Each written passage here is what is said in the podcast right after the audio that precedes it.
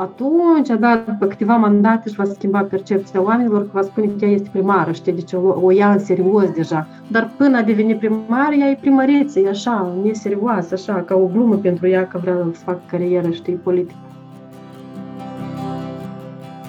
Și mai este și faza, dacă un președinte vorbește așa, eu de ce n-aș face? întâlnim momentul ăsta în care bărbații își exprimă sentimente de iubire și dragoste față de femei, în schimbul la umbrelă ca de exploatare, de fapt, acestei acest sentiment pentru că, uite, te iubesc, dar totuși știi, tu voi trebuie să faci așa, așa, așa, și eu să fiu cel care să-mi asum meritele în toate.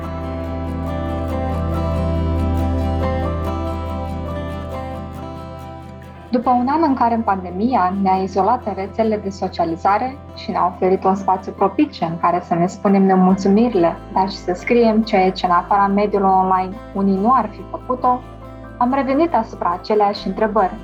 Ce facem pentru a preveni discursul de ură?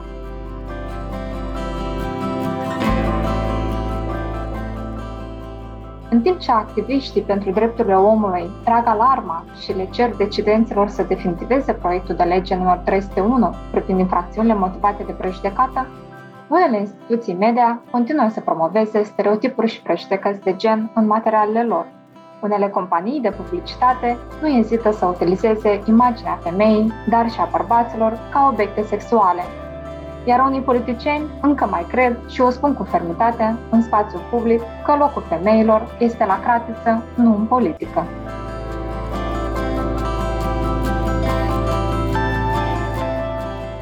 Deci, este sexismul o problemă pentru societatea din Republica Moldova?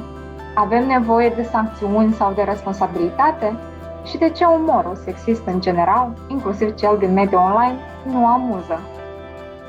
Încercăm să găsim răspunsurile potrivite cu Nina Lozinski, secretară generală a Platformei pentru Egalitate de Gen, creată în anul 2015 și care întrunește 26 de membri. Sunt Irina Coropcenco și vă invit să ascultați un nou episod al podcastului Punct pe ură. Salut, Nina! Îți mulțumesc pentru că ai găsit timp să discutăm despre sexismul din campaniile electorale și în afara acestora. Bună, Irina, și mersi pentru oportunitate. Nina, ce este sexismul și limbajul sexist? Când vorbim despre sexism, de fapt, noi vorbim despre cele prejudecăți și stereotipuri de gen care se infiltrează sau se manifestă prin uh, acele acțiuni și gândiri care afectează imaginea și demnitatea persoanelor spuse acestui gândiri și acestor acțiuni. Sexismul este un fenomen care afectează atât femeile cât și bărbații, dar din practică ca spunem așa, cele mai dese totuși spuse sexismului sunt femeile. Deci ce este el? Este manifest ca un act, gest, reprezentare verbală, orală, scris, comportament în care un grup de persoane este văzut inferior datorită sexului și de cele mai dese ori are loc prezentarea corpului femeii într-o formă de obiect sau ființă mai prejoasă decât a bărbatului. Cum spuneam că femeile sunt mai afectate decât bărbații.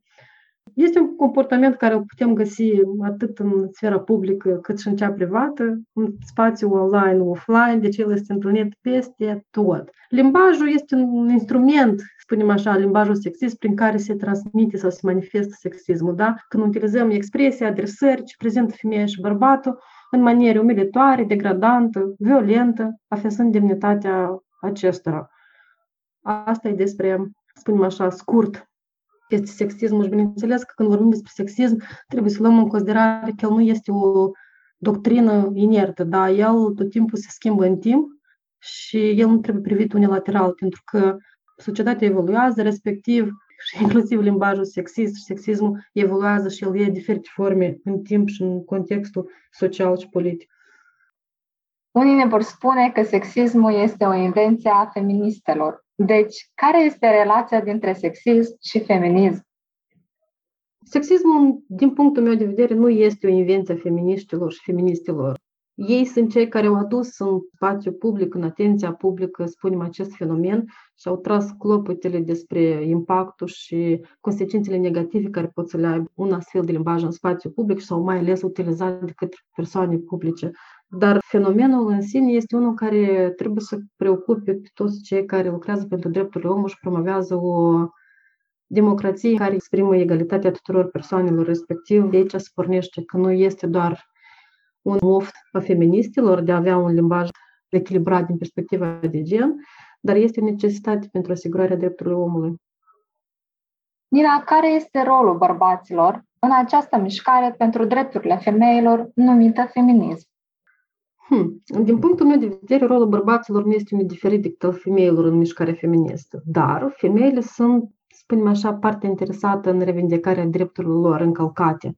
Da, și în context se creează cumva prezumția că ele ar fi cele care ar trebui să lupte pentru drepturile lor. Pe de altă parte, femeile sunt cele care trăiesc aceste inegalități sociale, economice și politice și ele sunt cele în care sunt în măsură să vorbească despre aceste inegalități și cum și văd ele revindicarea acestor drepturi. Respectiv, este cumva îndreptățit, spunem așa, ca femeile să lupte și să revendice drepturile lor încălcate. Pe de altă parte, când vorbim despre mișcarea feministă și lupta pentru drepturile femeilor, de fapt, mișcarea feministă nu e doar despre drepturile femeilor. Este adevărat, mare măsură, inegalitatea de gen se manifestă asupra femeilor, da? Dar noi avem foarte multe inegalități de gen care suferă și bărbații.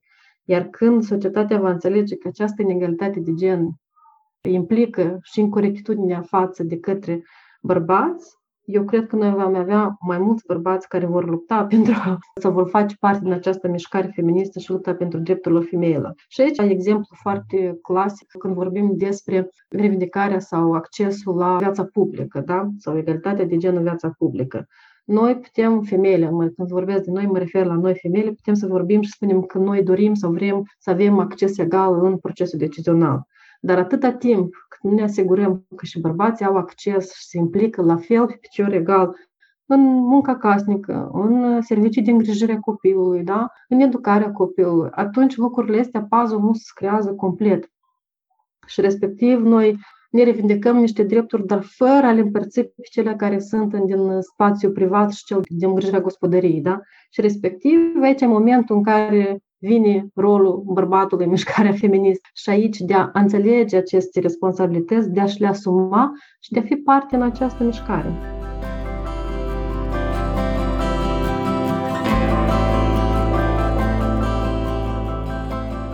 Cum crezi? Este Moldova o țară misogină? Dacă da, ce o face să fie așa? Știi, e o întrebare tare tricky, aș spune eu, pentru că de fapt, misoginismul ce este? Este un complex de idei și emoții negative, de ură, da, dispreț manifestată de bărbați față de femei în general. Mm, ceea ce eu în Moldova nu prea am întâlnit, dacă sincer. Din contra, eu nu mai degrabă, din punctul meu, Moldova este o țară sexistă, da, o țară patriarhală, unde continuă să perpetueze stereotipul că bărbatul este partea dominantă și femeia este firea cea gingă și, și slabă, da. Dar misogină nu, pentru că deseori hm, întâlnim momentul ăsta în care bărbații își exprimă sentimente de iubire și dragoste față de femei, în schimbul la umbrelă ca de exploatare, de fapt, acestei, acest sentiment pentru că, uite, te iubesc, dar totuși știi, tu voi trebuie să faci așa, așa, așa și eu să fiu cel care să-mi asum meritele în toate. Cam asta ar fi ideea. Dar misoginismul nu, nu l-am întâlnit ca spun că la, chiar la nivel de țară și spun că e ceva specific pentru Moldova. Mai degrabă că Moldova este o țară sexistă. Discursul sexist este mereu prezent în spațiu public, în mass media și în mediul online. Cum se manifestă acest tip de discurs în Moldova? Da, cu părere de rău, este tot mai mult discurs sexist și tot mai mult în mediul online. Este adevărat, pentru că dacă, ce obțin de ultimele constatări, așa, în discursul public chiar în campaniile electorale sau de către persoane publice, cumva își îmbracă niște mănuși și încearcă să camufleze cumva mesajul, adică transmit niște uh, subtilități fără a utiliza, adică ei încearcă să fie foarte discreți în mesajul lor uh, și folosind diferite scheme de atac și de manipulare fără a utiliza un mesaj sexist, totuși, pe rețele de socializare își dau frâu liber la, la tot vocabularul și tot discursul și acolo întâlnim diferite forme a discursului sexist și cum se manifestă el, de fapt, se manifestă prin folosirea de generalități a termenul caracter absolut când vorbim că toate femeile sunt așa sau femeile nu pot face față presiunii politice sau nu pot face față de a conduce un guvern. Deci acestea sunt niște generalități, da? Folosirea pluralului masculin înglobat, deci toată lumea se adresează cum ar fi. Dragi cetățeni sau stimați cetățeni, de parcă în țara noastră ar fi numai bărbați și numai avea femei care se adresează sau utilizarea normelor generice a unor profesii, funcții. E o veșnică discuție despre utilizarea formelor de feminin pentru profesii. Și aici, iarăși, cineva o să zic că e un moft a feministelor ca să utilizăm formele de feminin, de fapt nu. Este un moft de a vedea pe acea poziție se află o femeie și este un moft de a înțelege că noi avem colegi și colege și că este președinte și directoare și nu director. Când spui director pentru mintea mea, automat se asociază cu un bărbat cumva îți creează o confuzie de imagine și asta, de fapt, și înseamnă un discurs sexist, când tu nu pui în valoare persoana care deține acea funcție. Și bineînțeles, când vorbim despre discursul sexist, vorbim despre aplicarea calificativelor de întărirea unor stereotipuri. Că și asta le întâlnim cele mai des și în campaniile electorale, prin care cei mai des concurenți și concurente le utilizează pentru a diminua de importanța concurentului sau concurentei sale. De obicei, cum se vorbește despre faptul că femeile sunt prea gingașe pentru a da merge sau cutreiera o țară întreagă în pantofi, ceea ce mai întâlnit, asta e ultima, una dintre mesajele sexiste în campaniile electorale, sau că nu ești destul de bărbat de a face față unui sau nu ai avut o reacție de bărbat în o anumită situație. Deci astea sunt ar fi genul de mesaje în care întăresc stereotipurile sau mesajul în care spunem că eu m-am comportat sau am avut un comportament de unui bărbat adevărat când am luat și am apărat familia mea, unul dintre mesajele care le-a spus chiar primarul de Chișinău. Deci, respectiv, prin astfel de mesaj și discurs, ei întăresc, de fapt, stereotipul că bărbații sunt cei care protejează și femeile sunt cele gingașe care au rolul asumat în cadrul familiei și rolul de îngrijire, de protecție a familiei, mai degrabă și a îngrijire copilului decât da din ăsta de puternic și de apărare, rolul de apărare care îl atribuie bărbaților. Cam asta, spunem așa, moduri de manifestare a discursului sexist în spațiu public și cele mai des care și le mai întâlnim, ultimul timp utilizat și de către reprezentanța mass media, este atunci când, de fapt, noi facem referiri stereotipice sexualizate despre vestimentația sau aspectul corporal al unei persoane, mai ales când vorbim despre femei. Deseori, atunci când vorbim despre cea specialistă sau despre profesionalismul, cariera unei persoane în diferite sfere, că e polițistă, că e politiciană, că e în domeniul juridic, da? Deseori, ceea ce rămâne sau ceea ce pune în valoare reporteri, jurnaliștii, prezentatorii sau prezentatoarele este faptul că ea e drăguță, sau ea este destul de simpatică, se îmbracă frumos, este soția cuiva și mai puțin că ea, de fapt, are studii în domeniu, este o bună profesionistă, vorbească despre rezultatele ei profesionale și mai puțin despre cum arată ea fizic, pentru că fizic nu ne interesează, ne interesează că ea este un, într-o anumită poziție sau candidează pentru o anumită poziție și ea vine cu un anumit background, da, cu o anumită experiență și cum arată ea, chiar n-ar trebui să, să influențeze ceea ce urmează ea să facă. Și bineînțeles că în mass media apare și momentul ăsta în care prin ferirea de fel de calificative și diminutive, de fapt, se urmărește a diminua din importanța acelei persoane. Mă refer anume la mesajele astea sau titlurile astea din știri care apar de regulă, de genul șoferița unui, nu știu, mașini de genul X a lovit sau a, a fost cauza unui accident, da? Nu o să auzi sau n-am, n-am văzut, poate că eu greșesc cu titlul de astfel de reportaj în care spune un șoferel a fost cauza unui, da, unui accident, dar tot timpul, deci cumva spune evidență că ea e șoferiță, deci folosind diminutivul, noi îi luăm din importanță. Deci e ceva neserios, ceva care așa reduce din, din importanță. Și exact cum e cu șoferița, așa și cu primărița, pentru că nu, nu le luăm în serios, e ceva așa mai, mai glumeț, nu, nu e de luat în serios când oferim, folosim astfel de, de expresii. Vom schimba atitudinea, de exemplu, în, de a numi o primăriță atunci când acea femeie, poziția de primară, ea a făcut sau cumva și-a impus autoritatea ei atunci, da, după câteva mandate își va schimba percepția oamenilor, că va spune că ea este primară, știi, deci o, o ia în serios deja. Dar până a deveni primar, ea e primăriță, e așa, neserioasă, așa, ca o glumă pentru ea că vrea să facă carieră, știi, politică.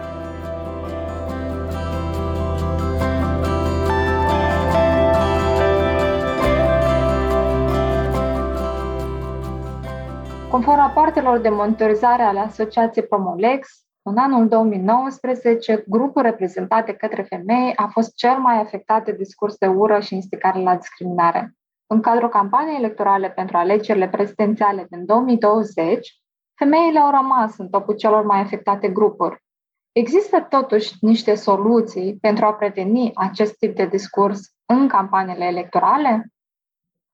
Cu părere de rău, nu este. Nu există niște mecanisme eficiente de a combate sau de a le preveni aceste discursuri. Care ar fi argumentul meu din punctul ăsta de vedere?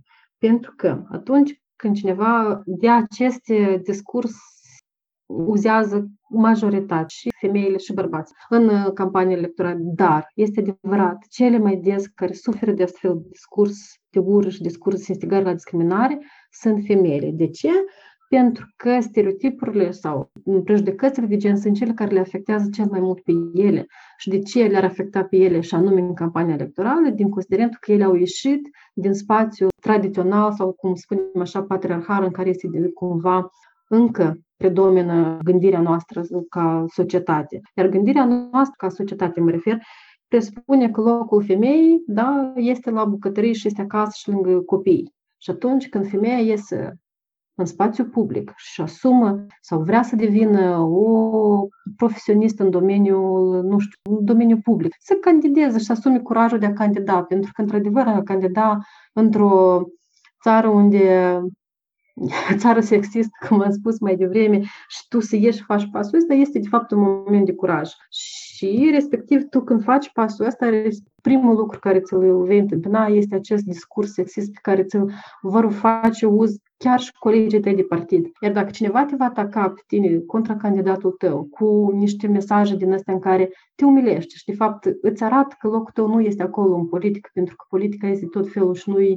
chiar cel mai friendly pentru femei, atunci colegii tăi de partid vor spune că este ok, pentru că orice publicitate, chiar și cea negativă, nu aduce plus valoare partidului. Și tu va trebui să faci față acestei chiar dacă nu-ți place. Respectiv, Sexismul vine din două părți în campanie electorală și de ce este mai grav pentru femei? Pentru că colegii tăi nu vor fi pe aceeași baricadă cu tine și vor lupta cu acesta, da? să vor găsi soluții pentru a-l preveni și a-l combate, dar ei cumva îl vor încuraja prin faptul că acceptă că astfel de atitudini și discurs din partea contra candidaților tăi va aduce plus valoare, de fapt, la campania ta. Deci asta e cea mai mare, spunem așa, greșeală. De ce nu sunt soluții? Pentru că este o procedură destul de lungă în timp, ca să spunem așa, în care o persoană care a suferit sau a, a fost victima unui discurs sexist, pentru a trece prin toate instanțele și a ajunge cumva pedepsi persoana care a folosit discursul sexist. Și din ce considerent? Pentru că el trebuie să treacă, ea, ea sau el trebuie să treacă prin toate procesele, să depuie un, o plângere la Consiliul de Discriminări, după care să meargă inclusiv în uh, procesul de judecată pentru a cere prejudicii, ceea ce nu toată lumea și mai ales femeile nu fac lucrul ăsta. Inclusiv rapoartele Promolex au arătat că cei care de fapt pun sesizări și plângeri sunt bărbații, cu 56% și doar 4% femei. Da? Avem un paradox în care cele care, grup cel mai supus discursului sexist sunt femei, dar cei care depun plângere, de fapt, sunt bărbații.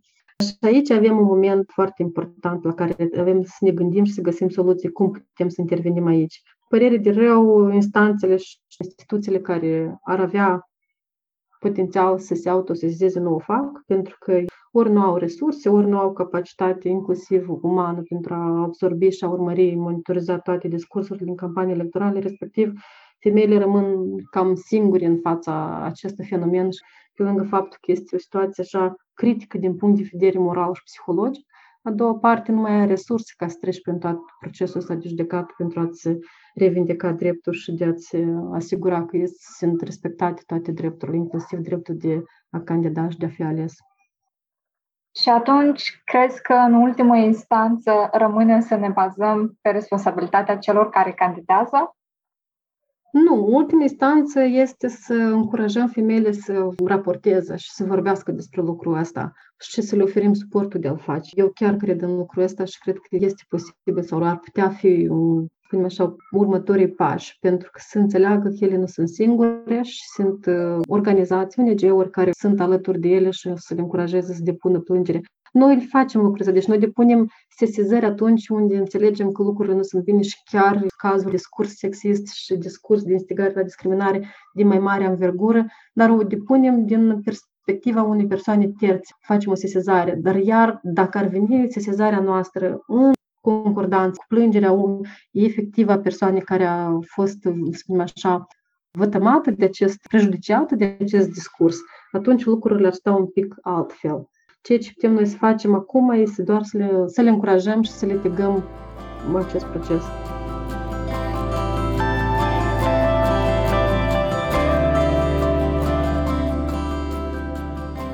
Nu pot să nu vorbim un pic și despre publicitate. Nu cea electorală, ci cea comercială.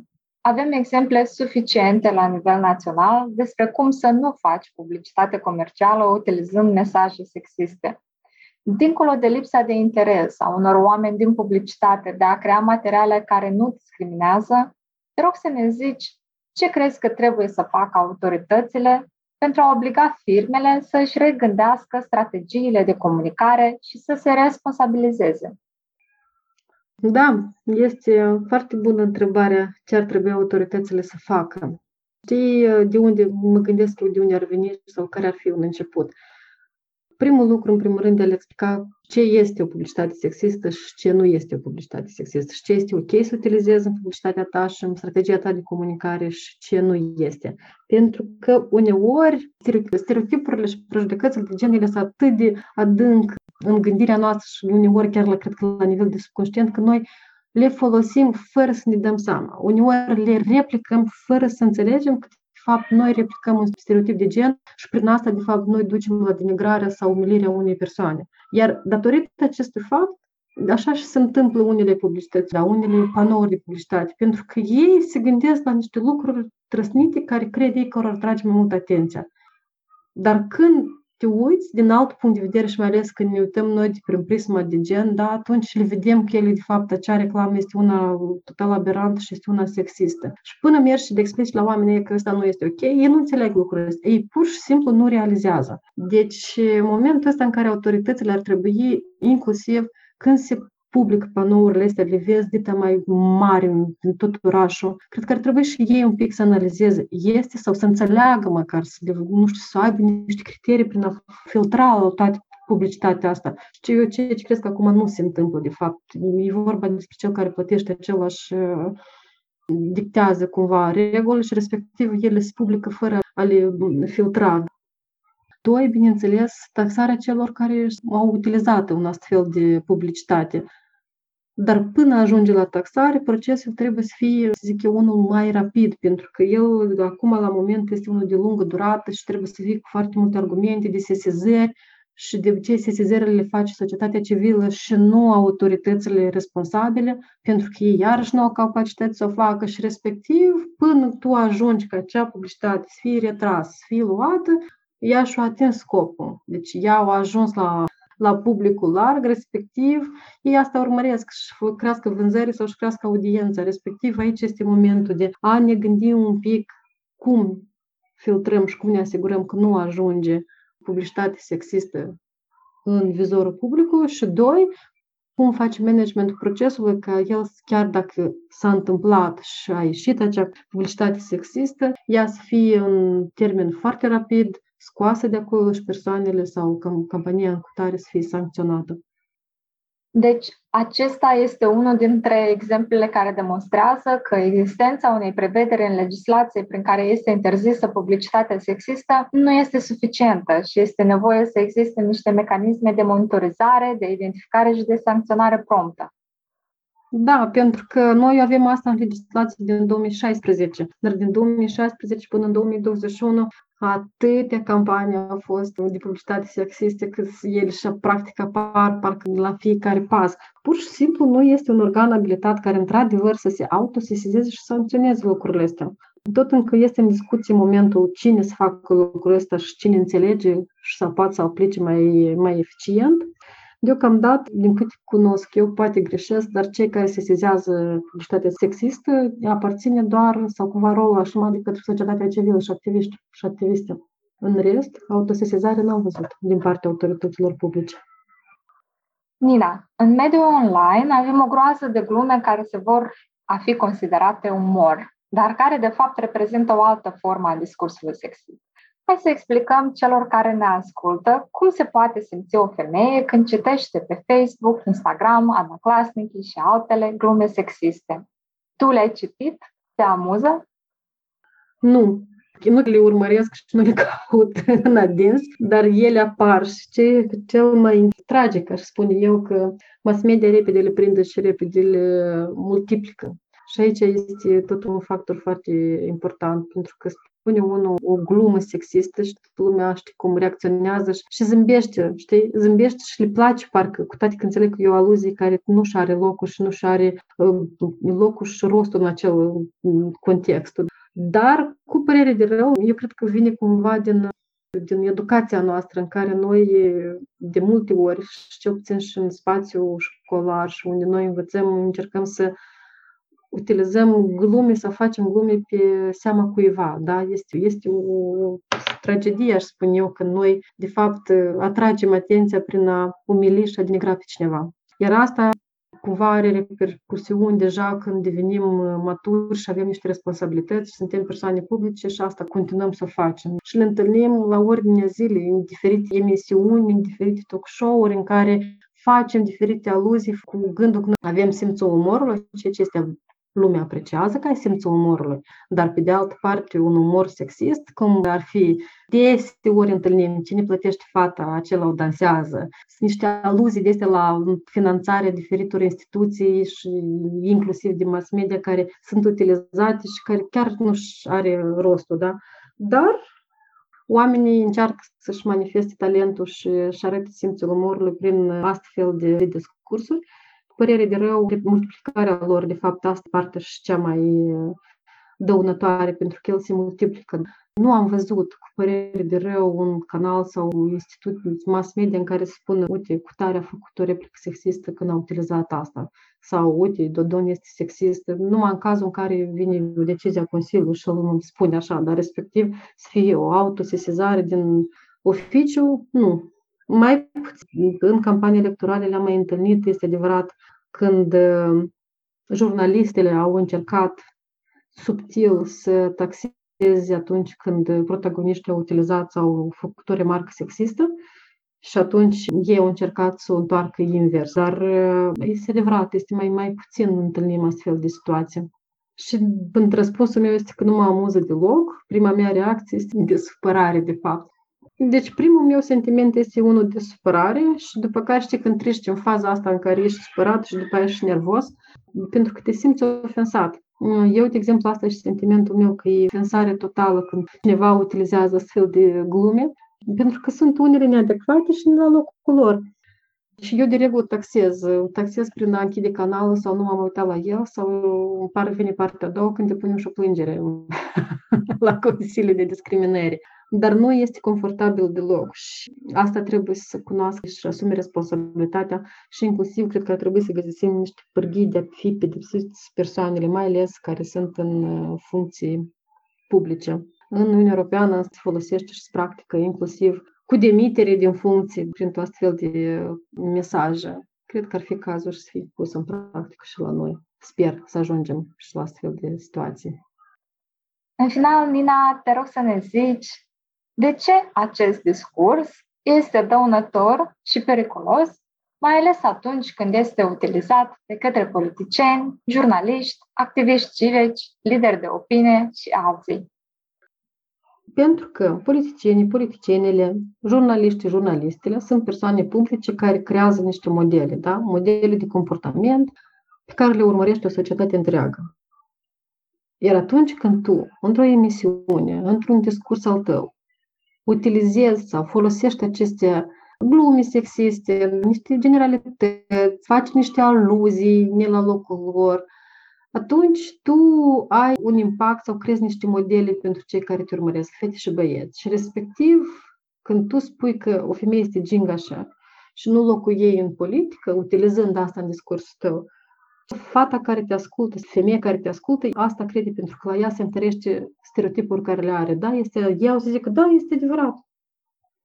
Doc, femeia este la bucătărie, pentru că ea așa auzit, ea așa vede în cercul ei și asta spune și la televizor. Și asta spune și un demnitar sau un politician, o politiciană care teoretic ar trebui să reprezinte o persoană de încredere și care au ajuns într-o funcție datorită capacității sale profesioniste, deci el știe ce știe când spune acolo sau cunoaște anumite lucruri care poate o persoană simplă de la țară nu le cunoaște. Și respectiv dacă el spune și utilizează un mesaj sexist, un discurs sexist, lucrurile astea o iei ca atare și îți pare normal și tu o să o reproduci în cercul tău, față de prietenii tăi, poate față de colegii tăi, colegii tale, respectiv, tu creezi niște paternuri, dacă vrei să le numim așa, în care ceilalți, societatea o să le reproducă și respectiv o să le utilizeze. Și mai este și faza, dacă un președinte vorbește așa, eu de ce n-aș face? Dacă lor le se permite și lor nu se întâmplă nimic dacă folosit un discurs sexist, eu de ce n-aș face? Eu de ce la rândul meu n-aș fi și eu sexist?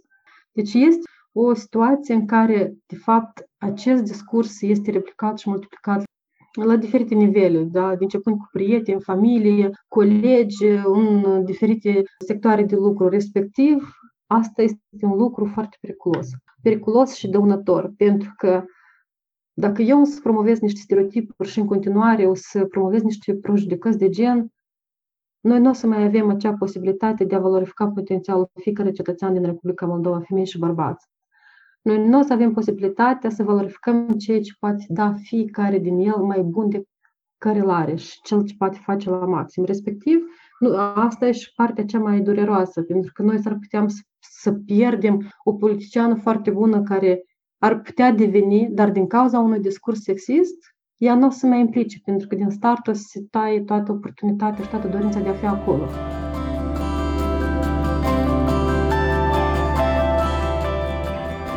Ai ascultat Punct pe Ură, un podcast produs de Asociația Promolex cu susținerea financiară a Departamentului Justiției și Drepturile Omului al Fundației Soros Moldova.